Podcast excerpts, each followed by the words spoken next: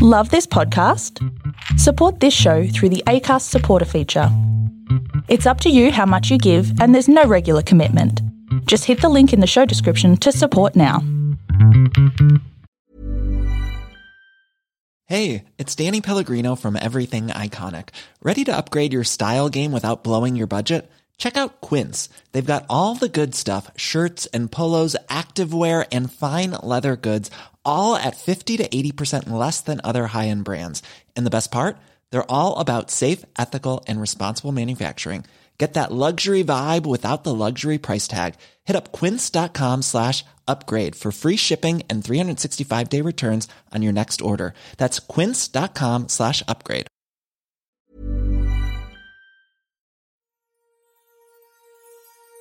Ladies and gentlemen, welcome to another episode of the Story Box, where I, your host, Jay Phantom, has the utmost privilege and honor to unbox the amazing stories of some incredible people from all walks of life and experiences. I'm delighted and grateful that you're here today. Now let's dive into the story box and hear more about our guest today.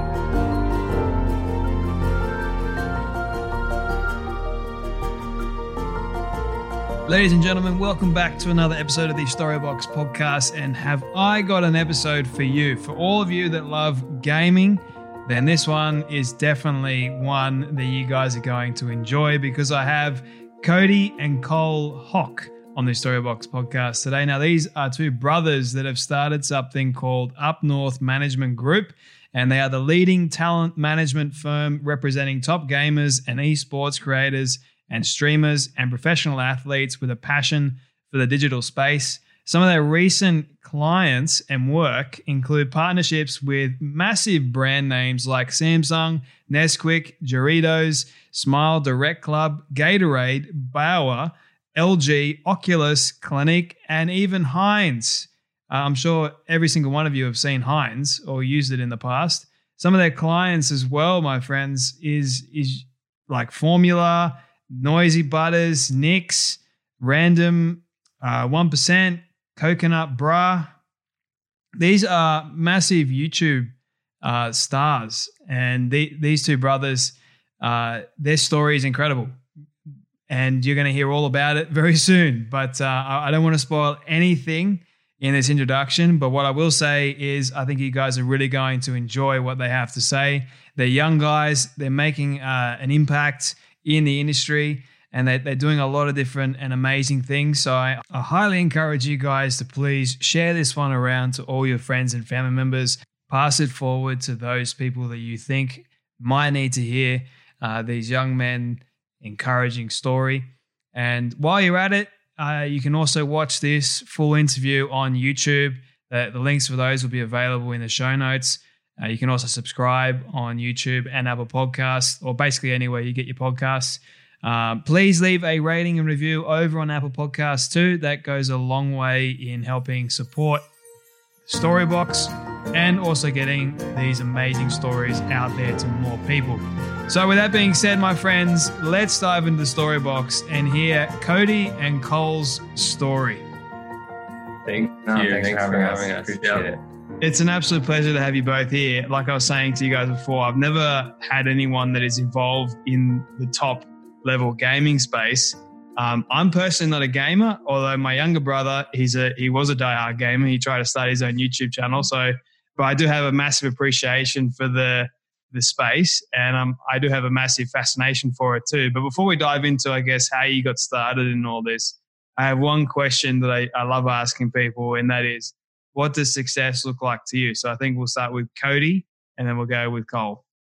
Sure. Yeah. To me, I think it's, having the freedom to do what you please and what you choose in your own direction, and just, being autonomous and, having that freedom to do X, Y, or Z, or, especially within the business context of just, no one really telling you what to do, but more so, you have that, autonomy to go out and just, be free. I think that's probably it for me. Yeah. And just, I think I echo a lot of Cody's thoughts as well. Both of us come from a, background where, we work for different companies, and starting your own company is a scary thing, and trying to be an entrepreneur with no real blueprint, but the real success has come through like the journey itself. It's not always about like the results. It's, we feeling like you're learning along the way that's what success is to me.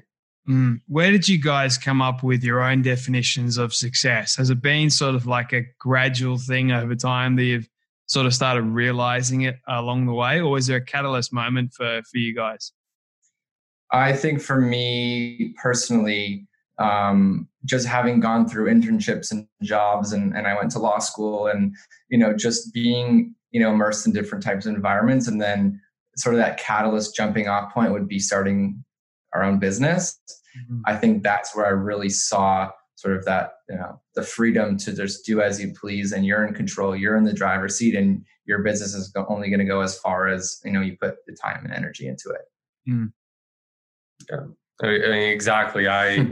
Cody went the law school route before starting, up north, and I had the opportunity to do that, but decided not to and jump right into the music industry. And I'll get into that later, but that was real success for me, is not really listening to the pressures around me and deciding what I was really passionate about and just going for it head on.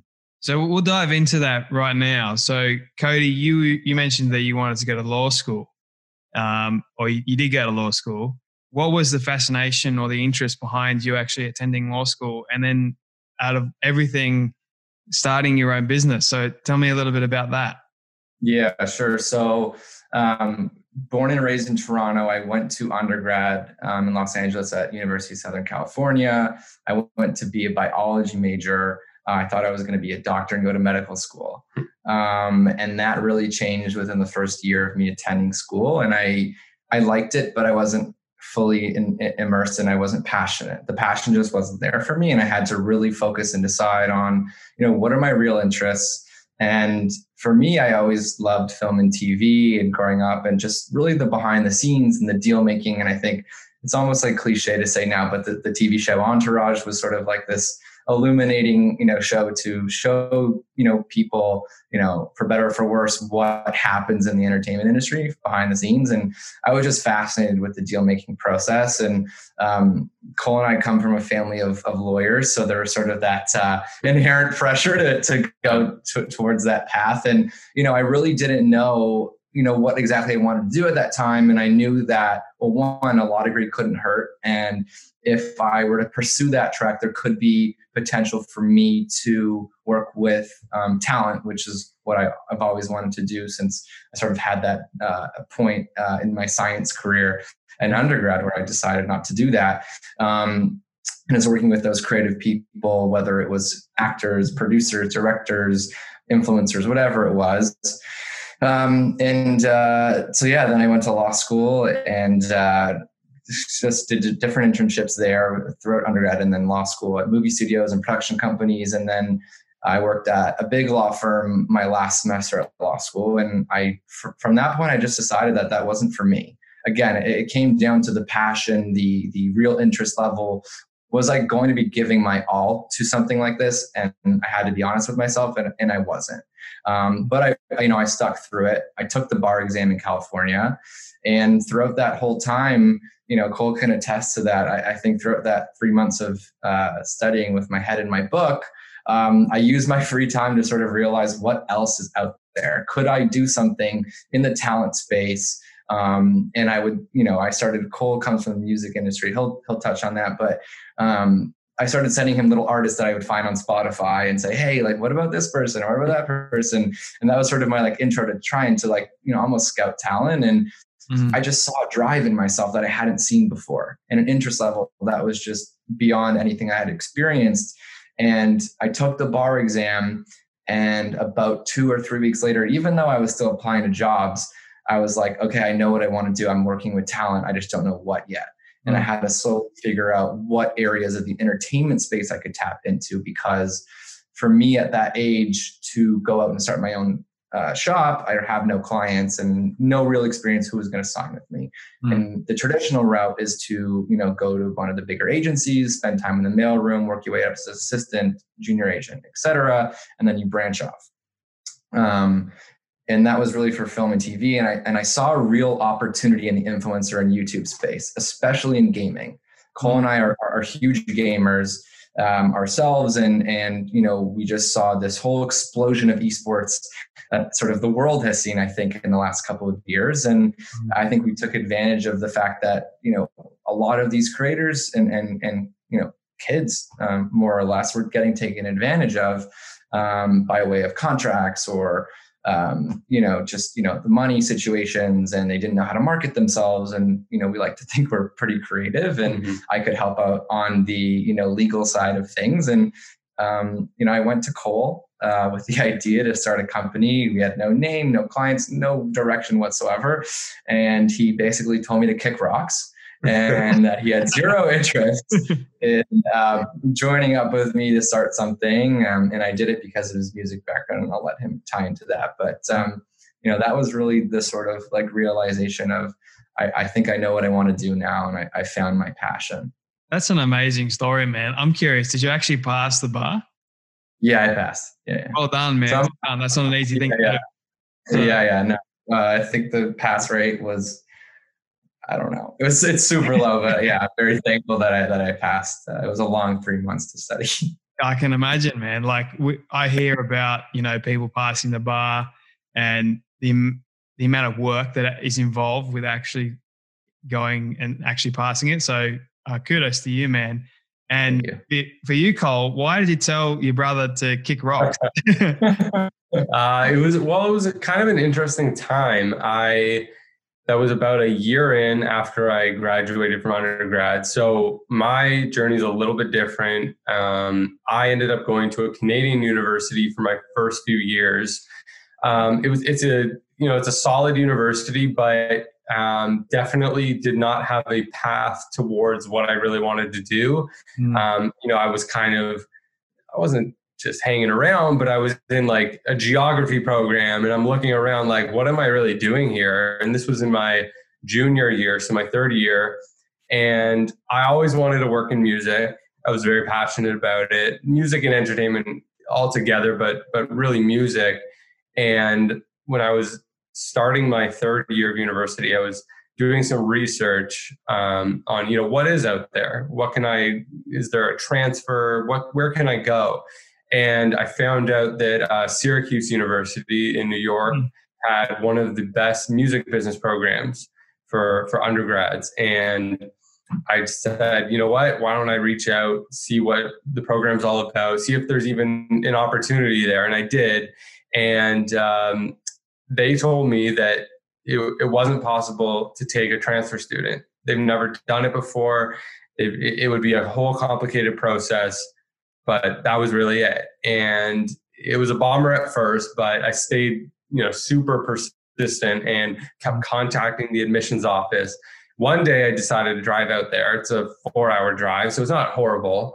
I drove out to the university, took a tour, sat down with the head of the program, and kind of really gave my pitch on why I felt like I needed to be there and to come and transfer. And luckily enough, they decided to make room for me. And, you know, it's a 25-person program. So I was the 26th.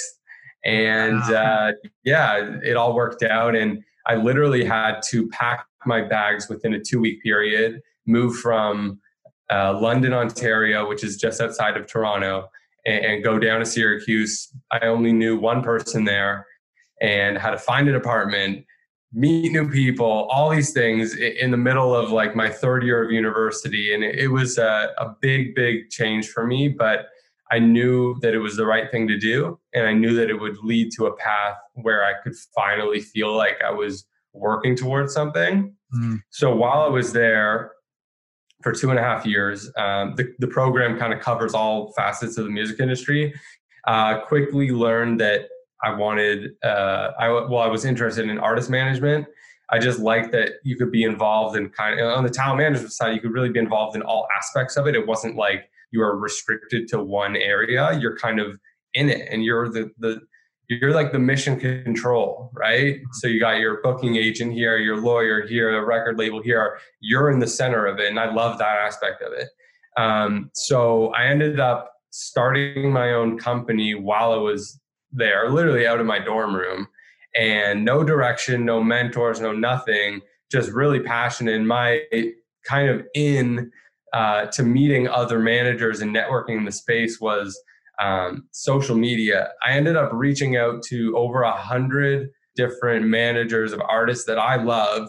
And I basically offered up myself to run the social media channels for those artists, for those producers, whoever it was. I realized social media, like management, wasn't a job that a lot of managers really care to do. It's more of like, this is annoying and let's just find somebody to take care of it. So I ended up putting myself out there and just offering to be an intern for as many people as possible. And I ended up doing it for a lot of major artists like Ray Shremmerd, Sway Lee, and a couple other big music producers at the time. That kind of opened myself up to networking. Then I started the company.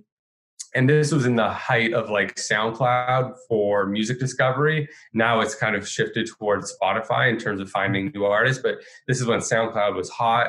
I ended up finding an artist from Toronto I really, really loved, reached out through Instagram, through the DMs, and kind of connected from there. And shortly, a few months after, it got put on the radar of Drake's team for his record label, OVO, and they loved it and they wanted to do something. And a couple months later, he ended up signing a record deal with them. And that was kind of like my first taste to the deal-making process, the record label process, all of that. So he ended up, funny enough, he ended up signing the record label deal on the day of my graduation. So it all kind of was this perfect moment. And I know I'm sorry for rambling, but this was in the midst of me also going to law school, following in the footsteps of Cody. And I had an offer to go to law school at Syracuse with a full ride scholarship. And my parents are pushing me like, come on, like, this is a full ride. We don't want to pay for tuition anymore. Like, what are you thinking?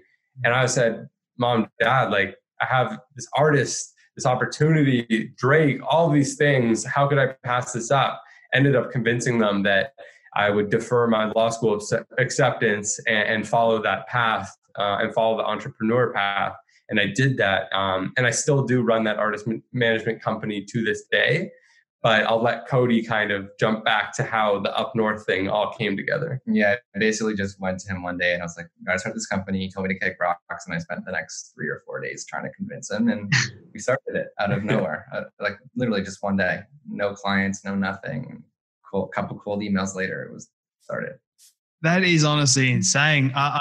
Cole, I think I can relate to your story a little bit more than Cody's, in the sense that you were persistent.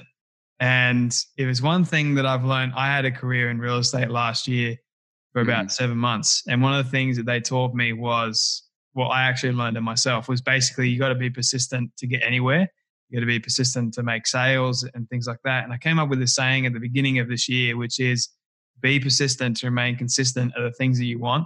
Because if you're not persistent, then you won't be consistent. Consistency is like the flow on effect of being persistent.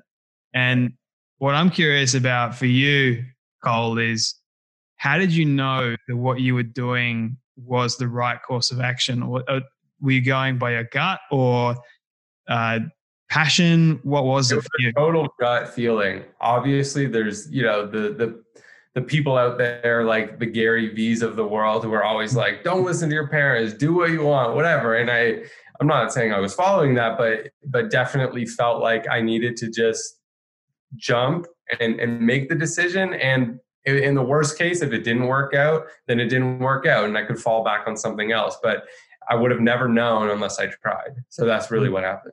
I think it's an important principle for people listening to know that you ended up getting what you desired because you were persistent. And that's what I've noticed with doing podcasting, with reaching out to people.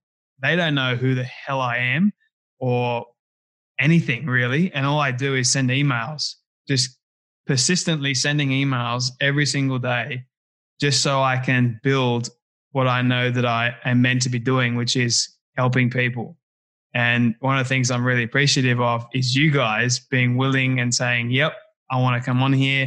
I want to share my story and I want to help people. And what I want to ask Cody is, how in the world did you convince your brother? I mean, you know, Cole and I are gamers, and I think we've been, you know, watching YouTube for a long time. We grew up in that demographic. And I just basically kept telling him, like, there's just so much money to be made from a financial perspective. The upside was there. So if you're looking for sort of like career longevity, you know, it's there for stability. And then, you know, all the different opportunities that we were seeing and, you know, watching Drake interact with Ninja and they played Fortnite and Travis Scott was there and Juju. And it's this whole, you know, mixture of culture and entertainment and gaming and sports. And to me, it just sort of something, the light bulb just kind of clicked in my head. And I was like, we have to do something here. And I think we can provide a lot of value based on your background and working with talent, my, you know, law degree and the ability to do contracts and negotiations and just us being creative individuals. It's tough, but I mean, here we are. Yeah. It was definitely the right call. Yeah. 100%. Like, but what was the process like with actually starting a business? Because you mentioned there earlier that you had nothing, you had no clients. Yeah. So how did you actually get the ball rolling? I think people don't really understand what it takes when you're like starting something and everything from like filing and, you know, getting incorporated or, you know, to the accounting process to, you know, we didn't have any clients. So like, who are we talking to? Who are we reaching out to? You know, there's so many things that went into it, and we went into it, to be honest with you, like pretty blind. But I think, again, it goes back to what you were saying about persistence. And, you know, we're cold emailing YouTubers on their contact emails and no one was responding, or like one in 50 would respond. And, you know, then you're starting to sort of, you know, make some brand relationships, and like, no one cares who we are because we have no talent. We have no backstory. We have, you know, no substance to anything in the business. So it's just really playing on that persistence and consistency to get to that point where, you know, some people know who you are, they know who your talent are, and you're developing those relationships with your talent itself. I completely know what you mean. Yeah. The hustle, the grind. Yeah. Like, I've been doing this podcast for almost 9 months. And when I first started, it was just friends. And then I reached out to a couple of high profile people via DM. Instagram was an amazing growth period. And then I realized, hang on a minute, I've got to find another avenue, because they would look at the message, but they wouldn't actually respond to it. So what if I can send more information in an email? So I did a lot more research, and just like you guys were doing, email after email. And I would never, if I got a response, most of the time it would be no. And the amount of no's that I got, or the amount of no replies that I got, was absolutely incredible. And I, you know, you have those days where you think to yourself, is this really what I'm meant to be doing? But then all of a sudden you get that one yes that you need, that sort of builds you and takes you that little step closer and closer to building something incredible. And the amount of that one yes led to over 230 something people that I've spoken to in the last 9 months. And it's just continued to growing from there. But it's such an important and powerful principle for people to understand, that if they want to build a business, they've got to be persistent, because it's not easy, especially when you're starting from ground zero. Yeah. So like, I appreciate what you guys are doing. And what I want to do is touch on the gaming aspect. So what I'm always curious about is this making money in the gaming field. How in the world can you make money if you're not famous? I think there's two sides of it. So the terms gaming and esports are often confused. I like to tell people, think of gaming as the overall umbrella, and esports is just one kind of category that falls under it. And it just refers to the professional competitive side of gaming. So esports, I mean, one way to make money for for one side of it is under esports, and, you know, professional players who are very good at the game join different professional organizations that are in, you know, different leagues, whether that's the Call of Duty League, whether it's Overwatch, League of Legends, et cetera, et cetera. And, I mean, the grind is really, really tough for professional players. You know, they literally have practice, you know, 12 hours a day staring in front of screens, and the burnout rate is quite intense, and they deal with a ton of mental health issues, which is an area of the industry, which is super unfortunate. And I think it needs more light to be shed on it, but you know, they mainly make it off of salaries, and then depending on the tournaments and competitions that they're in, there's obviously a grand prize typically, and those could be anywhere from a few $1,000s to a couple $1,000,000. So it really depends. And then Cody, if you want to just touch on the YouTube side, the YouTuber side, content creators, streamers, which is the areas that we focus on. We aren't really involved in the pro side of things, at least of yet. You know, I think for us, we see the value of the entertainer. In a traditional sense, you can identify with them a little more easily just based on watching Twitch or YouTubers and things like that. There you can make everything from AdSense on YouTube, so ad revenue there, sponsorship on top, so traditional influencer marketing across YouTube, Instagram, Twitter, whatever social media platforms there are. You know, some of the games offer incentives for certain level of creators, so Epic and Fortnite will have, you know, codes for the item shop where people can use real money for in-game transactions. Creators get a percentage of those, which a lot of people make a lot of money. You know, there's merchandise. A lot of traditional influencer marketing goes into, you know, the gaming side, but there are many, many, many avenues from licensing to it's really crazy, and it's immense. I think it's fascinating, man. So as a management group and company, you guys have managed some of the top names in the YouTube space as well. I was having a look at them, and some of those names I have no idea who they are, but I know they're big just by like looking at the YouTube page, you know, millions of views. So when you go about managing these kinds of people, what do you guys look for firstly? How do you go about managing them to start off with, and like building the relationship with them, like all that? Are you able to share? Sure, yeah. Yeah, there's a couple of different factors involved. First and foremost, as cliche as it sounds, it's almost like you got to make sure they have kind of the right energy and right vibe. We're pretty particular on, you know, who we want to work with, and I think they just have to have kind of a spark to them. You know, there's a lot of gamers that don't really have the personality to be on screen and hold, you know, a huge audience, but then there's some that really are special and stand out. So we do look for those and have kind of like that on-screen persona and charisma to it. It's not just about the views. I think it's really about, you know, the content itself and the quality of the content. So that's, you know, super important to us. Engagement. So you would have 1 million followers and only have 40,000 people watching your videos, but maybe you have 200,000 followers and 200,000 people are, you know, watching your content. I think transcendability is a big one for us. So how can you transcend your content off platform?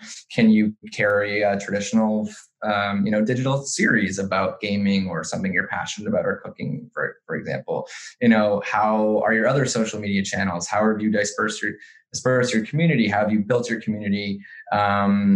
You know, do you sort of like, this comes to when you actually have conversations with them, but sort of what are your interests outside of gaming? You know, career longevity, there is none really. Like, it's such a time where it's the Wild West, so you have to figure out, you know, what do you want to eventually do? How can you take your content to the next level? That kind of thing. And how do you guys go about managing your time with them, with the business as well? And what sort of things that you guys actually do with them in terms of management perspective? Like, do you manage their jobs that they do, or like, for those people that don't really know what a management company is. Yeah, for sure. So it's kind of like an all-encompassing 360-degree job. That's what we like to say. So It's everything from, hey, I have this content idea I want to make for a video. I'm not really sure how to flesh it out. Can we like have a brainstorming session on like what you think we should do? Another thing is like, okay, what's your social media strategy? Very few months ago, with the explosion of TikTok, it was like, okay, what are we doing on TikTok? How can we drive an audience there and then take them back to your original channels?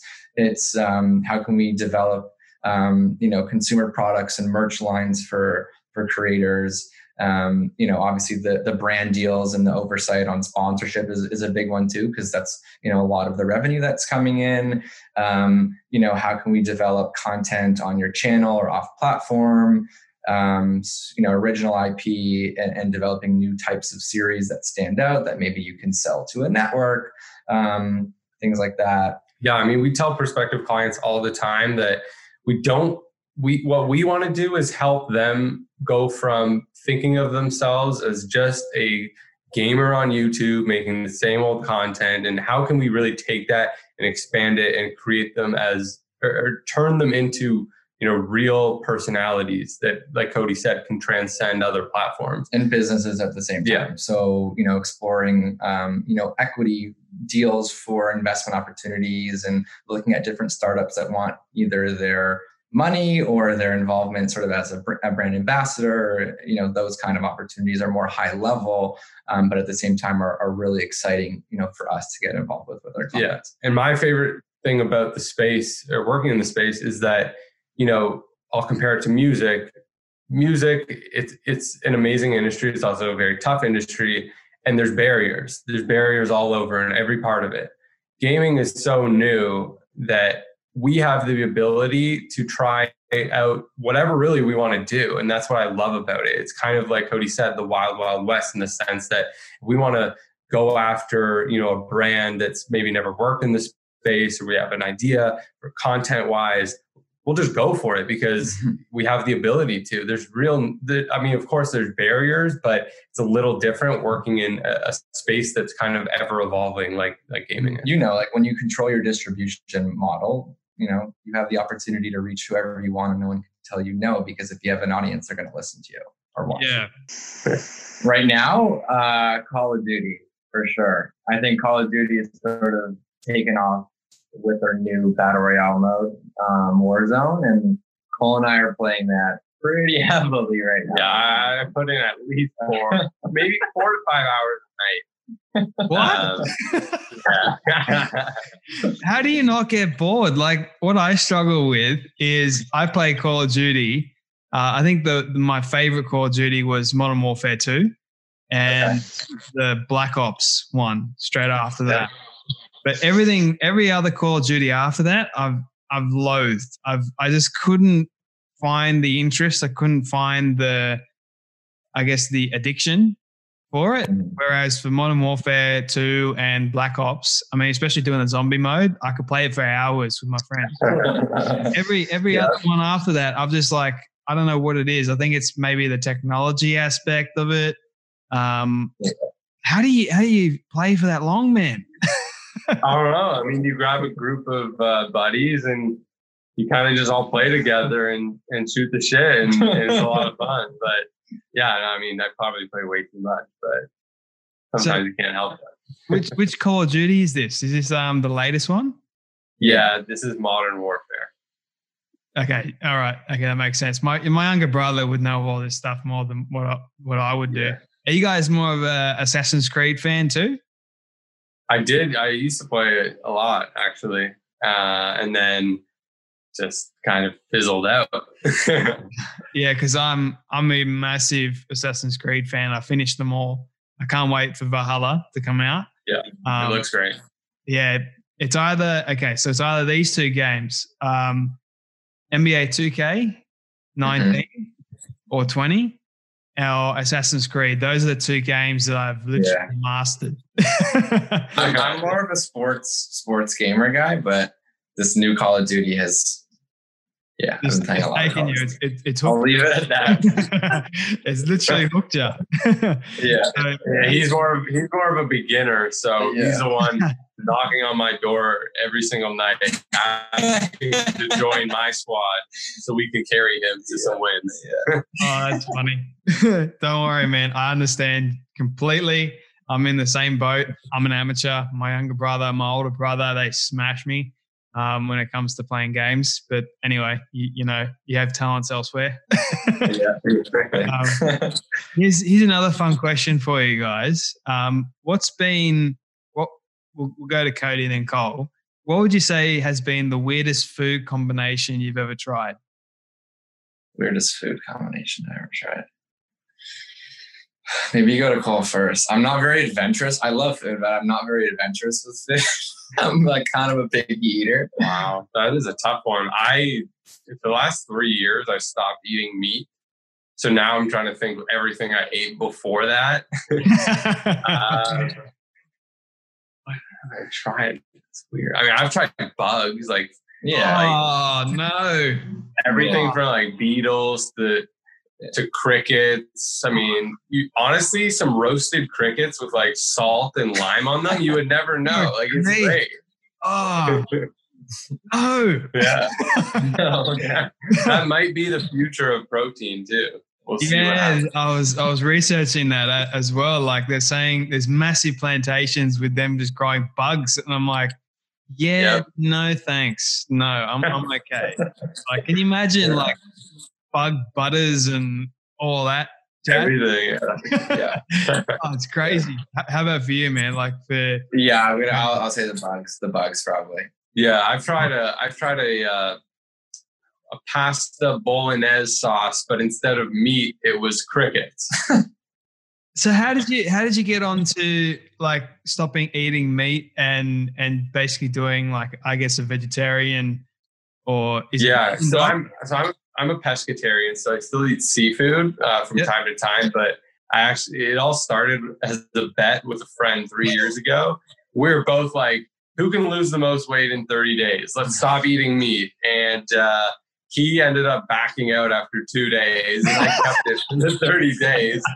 And after that, I just kind of kept it. And I think I got a little bit into the ethical side of it all and learning about the meat industry, and just kind of got turned off from there. But have you noticed a big difference with your mentality as well? Like your mindset, like is it more focused?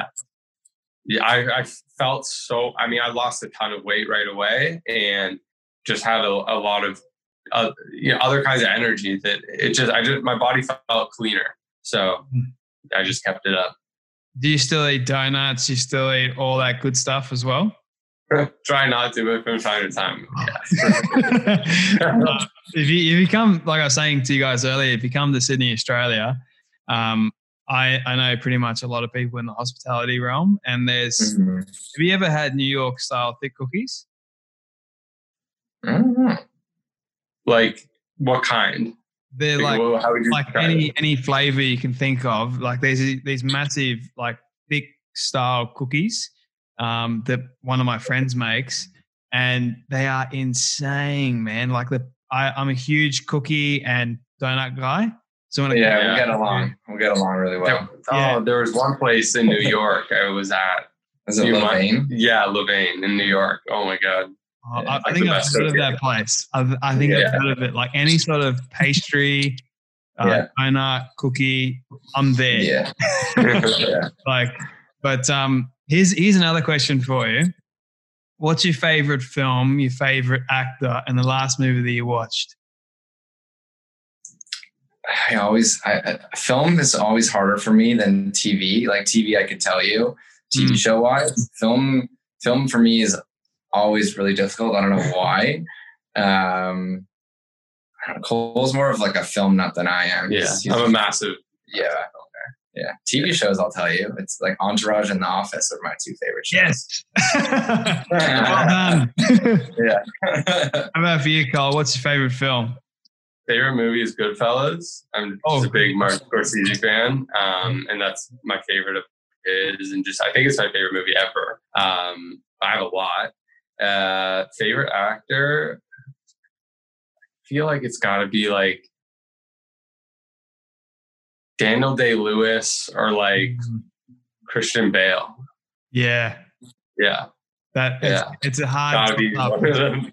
Yeah. I mean, last movie that I watched was actually an Australian movie it's a new one called Relic. It's a horror movie. But it's an amazing, amazing movie. It's got, I think it almost has like 100% on Rotten Tomatoes. It's getting a lot of buzz. You should check it out. But it was amazing. Is that movie just came out, right? Yeah. Yeah. I think I've heard about it. I think I might know who the director is. But yeah, I'll add it to my ever-growing list. Yeah. I'm not too much of a horror fan, to be honest with you. Like my uncle is in the film industry. He makes a lot of horror movies, like Cut, Silk, all the old ones as well, even the newer one. I remember when I was growing up, he traumatized me because he made me watch this one movie called Red Ink that he made. And basically the premise is a guy steals or kidnaps all these people and makes them work. And then if they get, I think it's 5 marks or 3 marks on their head, he actually has a hook and he cuts it in. And then if they do the wrong thing, he cuts off their heads. And it's actually sawing with his hook. And it got me, man. Yeah. I think I was quite young too when I saw that, but yeah, I've never been too much of a horror fan. But anyway, my last two questions for you guys is a bit more serious one. This is my legacy question that I have to ask everyone at the end. So you've been able to reach the age of 100 and your friends have put together a film for you of everything you've ever said and everything you've ever done. Don't ask me how they got it. They just did. We'll call it magic. And they've shown it to you on your 100th birthday. What do you want that film to say in a show about your life? I think for me, you know, just providing a lot of value to other people, like, you know, fortunate enough in my position to be able to give back to less fortunate people, or, you know, from the business standpoint, or pushing someone to, you know, try and go for a dream or a goal that maybe, you know, they wouldn't have in the first place. I'm really trying to help people. I think that's why we are, you know, a lot of it is sort of pushing us to our ends of just, you know, we were, you know, those types of individuals where we could have gone a different, more traditional, safer path. And I think, you know, be able to take risks and be influential on others and give them tools or provide them with, you know, someone to talk to, or, you know, that's just from a business perspective, but also, you know, just giving back to people that are less fortunate. And Cole and I are like extremely involved in charity work and philanthropy. And that's something that's very, very important to us as individuals and as well as at Up North. So I would say just, you know, providing different types of values to individuals in a positive way. Yeah. And just to piggyback off of that, we get the most like joy out of knowing that we helped somebody get towards their goal and achieve it.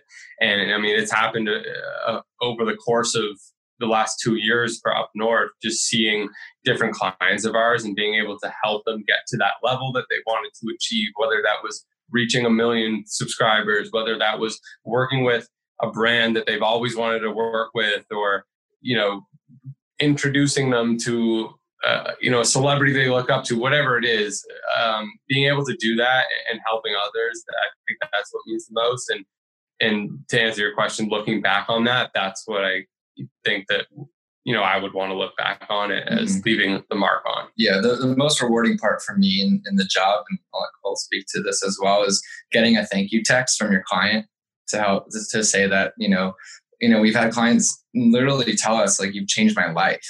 And that's like a very powerful, you know, thing to hear and to be on a journey with someone and to go to battle for them and with them every single day and in the trenches and, you know, seeing a light at the end of the tunnel, you know, along the way and just evaluating it's all about the process. And, you know, that's what we tell people, and hearing that from them makes everything worth it. Yeah. Especially knowing that we went into this with absolutely no plan. I'm 25, Cody's 27. We have so much like life ahead of us, and knowing that we were able to accomplish that so far, and knowing that we have a lot to do moving forward, that's very, very exciting for us. Mm.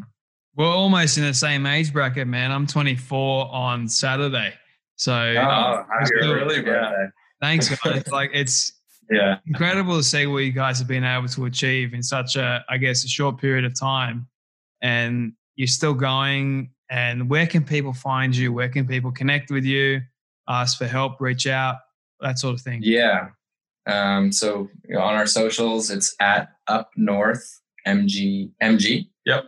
Our website is upnorthmgmt.co.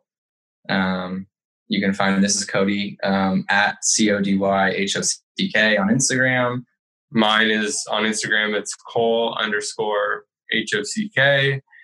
Twitter, at UpNorthCole. I think my Twitter is at CODY_HOCK. Yeah. Well, awesome, guys. I'll make sure that's all in the show notes below. Thank you both for sharing your story today and for coming on the Storybox podcast. You guys are doing amazing things. And I guess my last question for you is, what's next for you guys? What's next for Up North? Just building. We have a lot of exciting announcements coming up in the next couple of weeks that we're really proud of. And, just going, finishing out the year really strong and, continuing to make things happen. Can't wait, man. Can't wait to see. I don't like this part because it means that sadly we have come to an end of yet another incredible story. I just want to say thank you to all of you for tuning in and listening to our guest today. It is my prayer that you would have felt inspired, motivated, challenged in some way, and that you would have learned something new as well. If you like to hear more amazing stories like this one, you can do so now by searching up the Story Box on any podcast platform. It's that easy.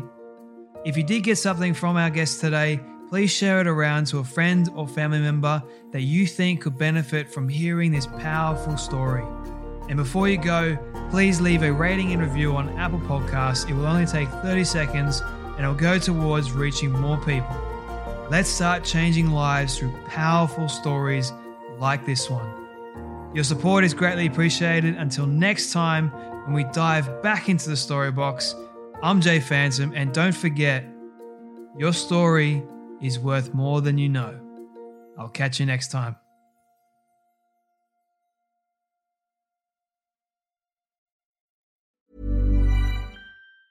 Ever catch yourself eating the same flavorless dinner 3 days in a row? Dreaming of something better? Well, HelloFresh is your guilt-free dream come true, baby. It's me, Keke Palmer. Let's wake up those taste buds with hot, juicy pecan-crusted chicken or garlic butter shrimp scampi. Mm. HelloFresh. Stop dreaming of all the delicious possibilities and dig in at HelloFresh.com. Let's get this dinner party started.